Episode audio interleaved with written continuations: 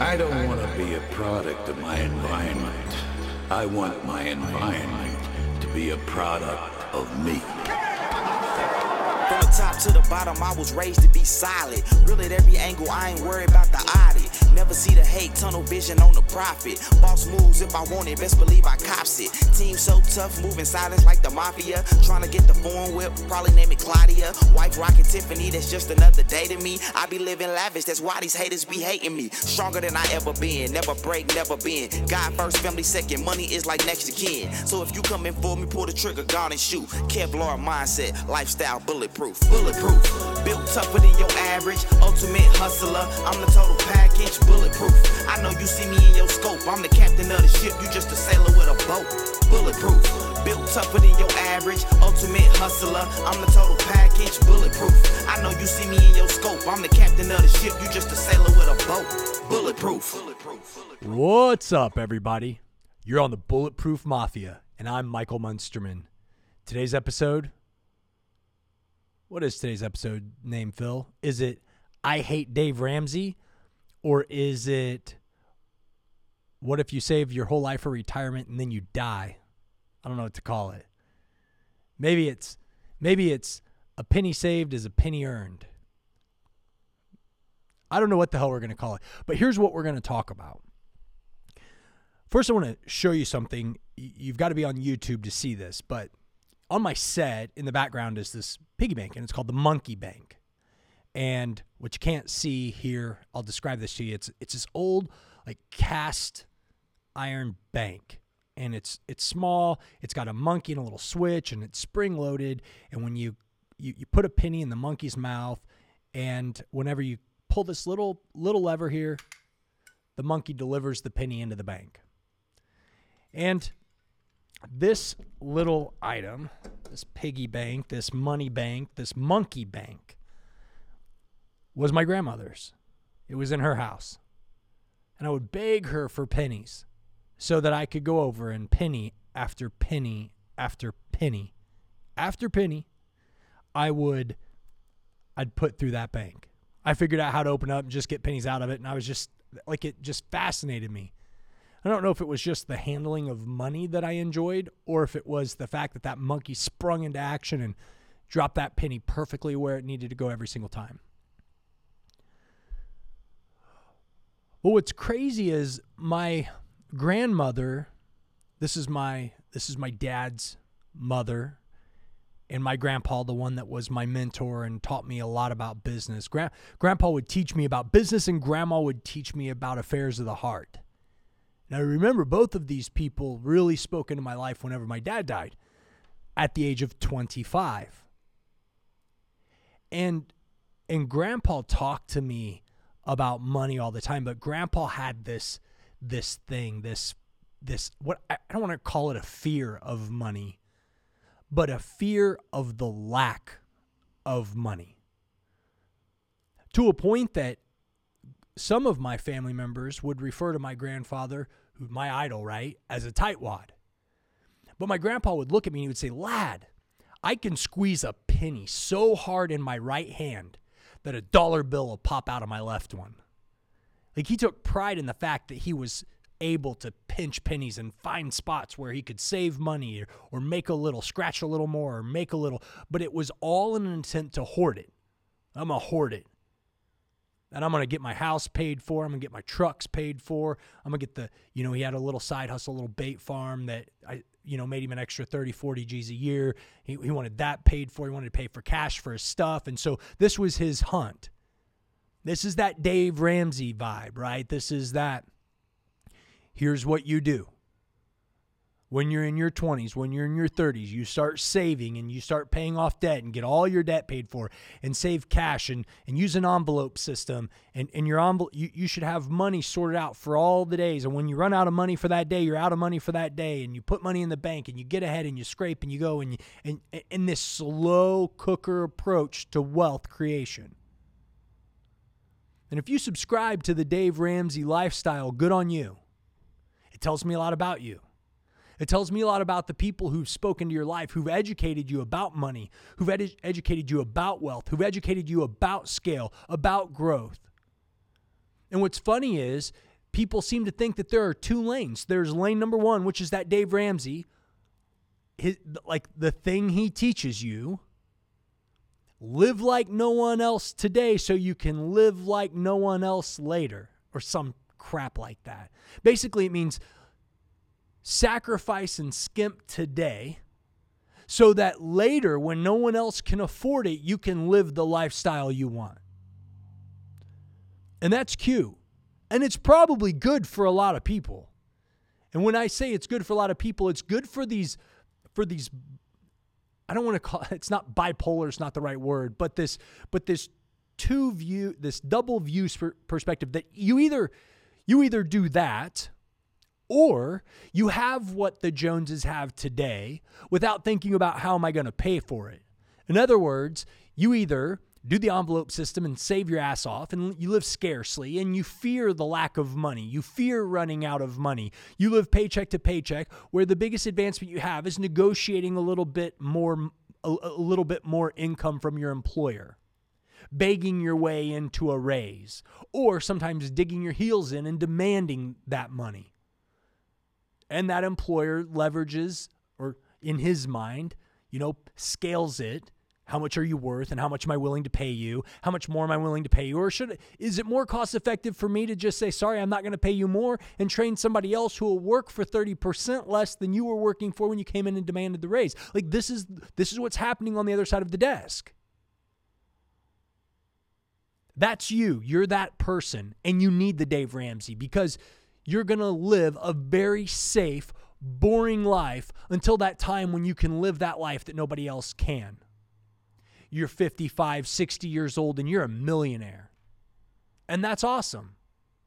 A few people that I know in their 50s and 60s are active. A few people that I see are truly living that next level lifestyle in their 50s and 60s. But most of the people who are healthy in their 50s and 60s and they're not wore down and their bodies aren't broken and they're not gray-headed and stressed and and like caught in the sick the cycle of misery their entire life we're the ones that figured it out long before they were 50 or 60 long before they had to slow cook their way to wealth.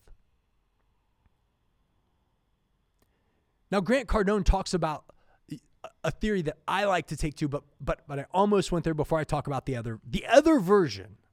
The other version, right? Like version number one is Dave Ramsey, envelope, saves, pay cash for everything. Cool. If you need that, you need that. That's if if I were in the financial education conversation, what grade did you just say you're in? To me, you're in somewhere between first and fourth grade. Next is is is fourth, and maybe these could be reversed depending on the way you look at it. The next person recognizes that they can leverage their credit and they can have the same things that the Ramsey people want decades ahead of them. They can have the nice car. They can have the nicer home. They can have the nicer clothes, watch. Their kids can go to better schools. What you don't see is, and my, my father in law dubbed these people $5 millionaires.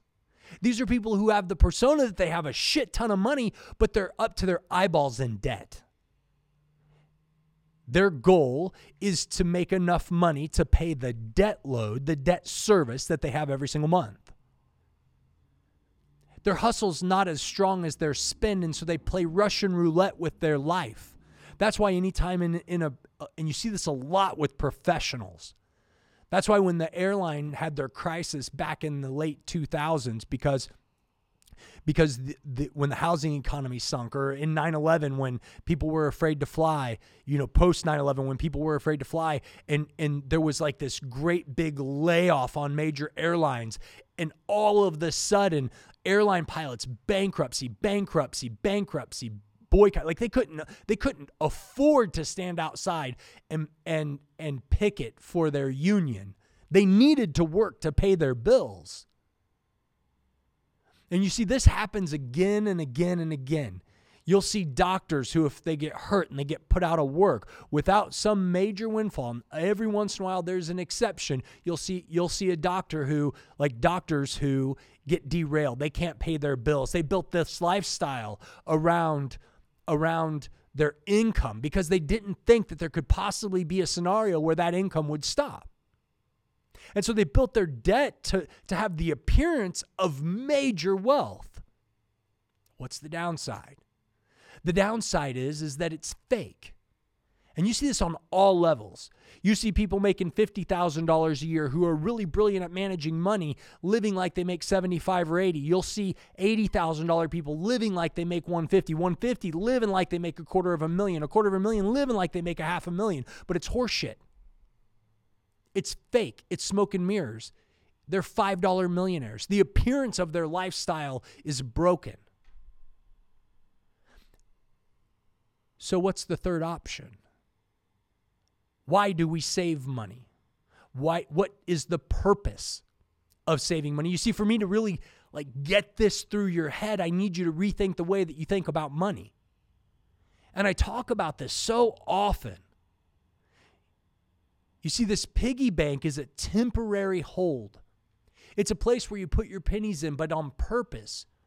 Now for me when I was a little kid it was popping the bottom off so I could get more pennies so that I could entertain myself again. And the piggy bank didn't take the money. It wasn't like a it wasn't like a a, a gumball machine or a consumable machine. It wasn't like a pinball machine where the entertainment's what you were paying for. It was this machine that was designed just to show the process of money in, money out, money in, money out. And that's why we should save. We should save with thought process that we're going to save enough money to invest it. There's a really great book. It's called The Richest Man in Babylon. And this book talks about your pennies, your coins being little soldiers and sending your soldiers out with one mission. And that mission is to recruit other soldiers and to bring them back. So you put $1,000 out and you tell this $1,000, I need you to recruit me 200 new soldiers a month. I put $1,000 out, I want to make $200 on it a month. That's a 20% return on your investment. You send, that's not an annualized return, so don't get technical on me. Just hear me out. You put 10 and you do that. That 1000 goes to work. Let's say it only brings you $50 a month. That's a 5% return on your investment. Annualized, it's a 60% return on your investment. Put it out. $1,000. If, if I said to you, if you give me $1,000, I'll pay you $50 a month for the next three years, is that a good investment? You should quickly be able to say, Yep, I'll do it. Stick your hand out, shake their hand. But more than that, you should be thinking, how can I take a thousand or two thousand dollar investment and turn it into a soldier? Even if it's leveraged with a little bit of my own time, how can I turn that thousand or two thousand dollars into an income source? Why not go buy a two thousand dollar camera like we're shooting this podcast with? Jump on YouTube, read two or three books, become an expert in the field of lighting. Learn what three point lighting is. L- learn what pl- camera placement, how that affects. Learn what lenses do what. What lenses have what effects, and figure out. Okay, I got to figure. Like I got to save thirty two hundred dollars, and then I can make two thousand dollars a weekend shooting wedding videos. First, network amongst your friends and family. Throw it on Facebook. Hey, like uh, here's the jump on Fiverr. Jump on like there's a ton of them. Jump on Fiverr. Jump on 99 Designs. Get a logo Jump on GoDaddy, find a URL that, that kind of describes what you are. The ugliest, the ugliest weddingographer, or whatever it is. Wedding, what, uglyweddingvideos.com. I promise you'll sell something. Just put it out there. Get word out what you're doing and, and start to make money. And then what's cool is once you begin that process and you figure out, you know what? Like this isn't that hard. This is something I could teach to somebody and you hire somebody and that somebody comes in and they start doing this for you. Now listen, that two or three thousand dollar investment, let's let's call it five. And let's say you you spend five grand, you buy all the equipment you need, you set it up, you do five or ten weddings, so you do ten weddings at two thousand dollars a copy. You just made 10 grand, 100% return on your money. That means that your little soldiers brought you back double. You sent $5,000 out and they came back with 10. A little bit of sweat equity in that, and I get it. But for the next 10 weddings, you have somebody with you. You do half as much work. You have $5,000 in the bank now, and now you're thinking, okay, what can I do with five? What can I do with 10? And so you shoot 10 more weddings and you split the money with whoever helps you. They, they get a 1000 you get a 1000 10 weddings later, you've got another $10,000. Now you've got 15000 plus your original five, so you've got $20,000 in the bank. $20,000, 20,000 soldiers to send out. There's only one reason to save money. Grant Cardone is right. The only reason to save money is to invest money. But in order to invest it, you have to have a plan of what you're going to invest in, how you're going to leverage that investment for a return. And what's crazy is the better you get at this game, the more scalable it is, the better you get at recognizing opportunity. And you stop thinking, someday I want to be in the right place at the right time. And you begin to recognize that you are the right place at the right time. Or you can save for the next 25 years, hoping that the economy continues to rise, hoping that your Edward D. Jones account continues to pay, hoping that Dave Ramsey's right, and your best years are truly the ones where you've got a couple million dollars in the bank. You hope that your back lets you go do that skydiving that you want to, the cliff jumping that you want to, the snorkeling in the in in, in the Hawaiian Islands that you want to the skiing in Colorado that you'd like to, the walking through vineyards in Southern California. Maybe that's something you want to do. Maybe you want to go to Turtle Island, Fiji and swim with the like swim with dolphins and bright blue electric starfish. Turtle Island, that's that's where they shot the movie The Blue Lagoon, The Blue Lagoon with uh, Brooke Shields. Everything I just named, I've done. And I could have never done on the Dave Ramsey Slow and Grow. It wouldn't have worked. Because what's worse? My dad's fate, die at 25? My mom's fate, die at 46? Or grandpa's fate, work his entire life with the slow grow and hold method, where money's to be saved and getting debt free is what's most important, and dying at 87, having experienced some life and having like it, it was okay. Like it was good. He didn't travel far much farther than where he lived. His experience overseas was in the army. Not not getting to experience the coolest corners of the world. Not getting to experience the finest foods that you can find. Not being able to walk into a store and buy whatever you want. Not worried about what's it cost. You just worry about is this something I like? And the best part, the most important part being able to be a blessing to the people around you, being able to use your money to make other people's lives better, building churches, building schools, sponsoring children, donating to mission trips, to like spreading your wings. And, and in, in this case, sending the soldiers out not for your benefit, but for the benefit of others. But I'll tell you, that's a hell of a lot harder under the umbrella of the gurus that say, envelope, envelope, envelope, envelope, save. Why don't you think about what you want out of this world and start to strategize and plan? Or just a couple bucks at a time, you can hope that you outlive your wealth creation. Savvy? Captain of the ship, you just a sailor with a boat. Bulletproof.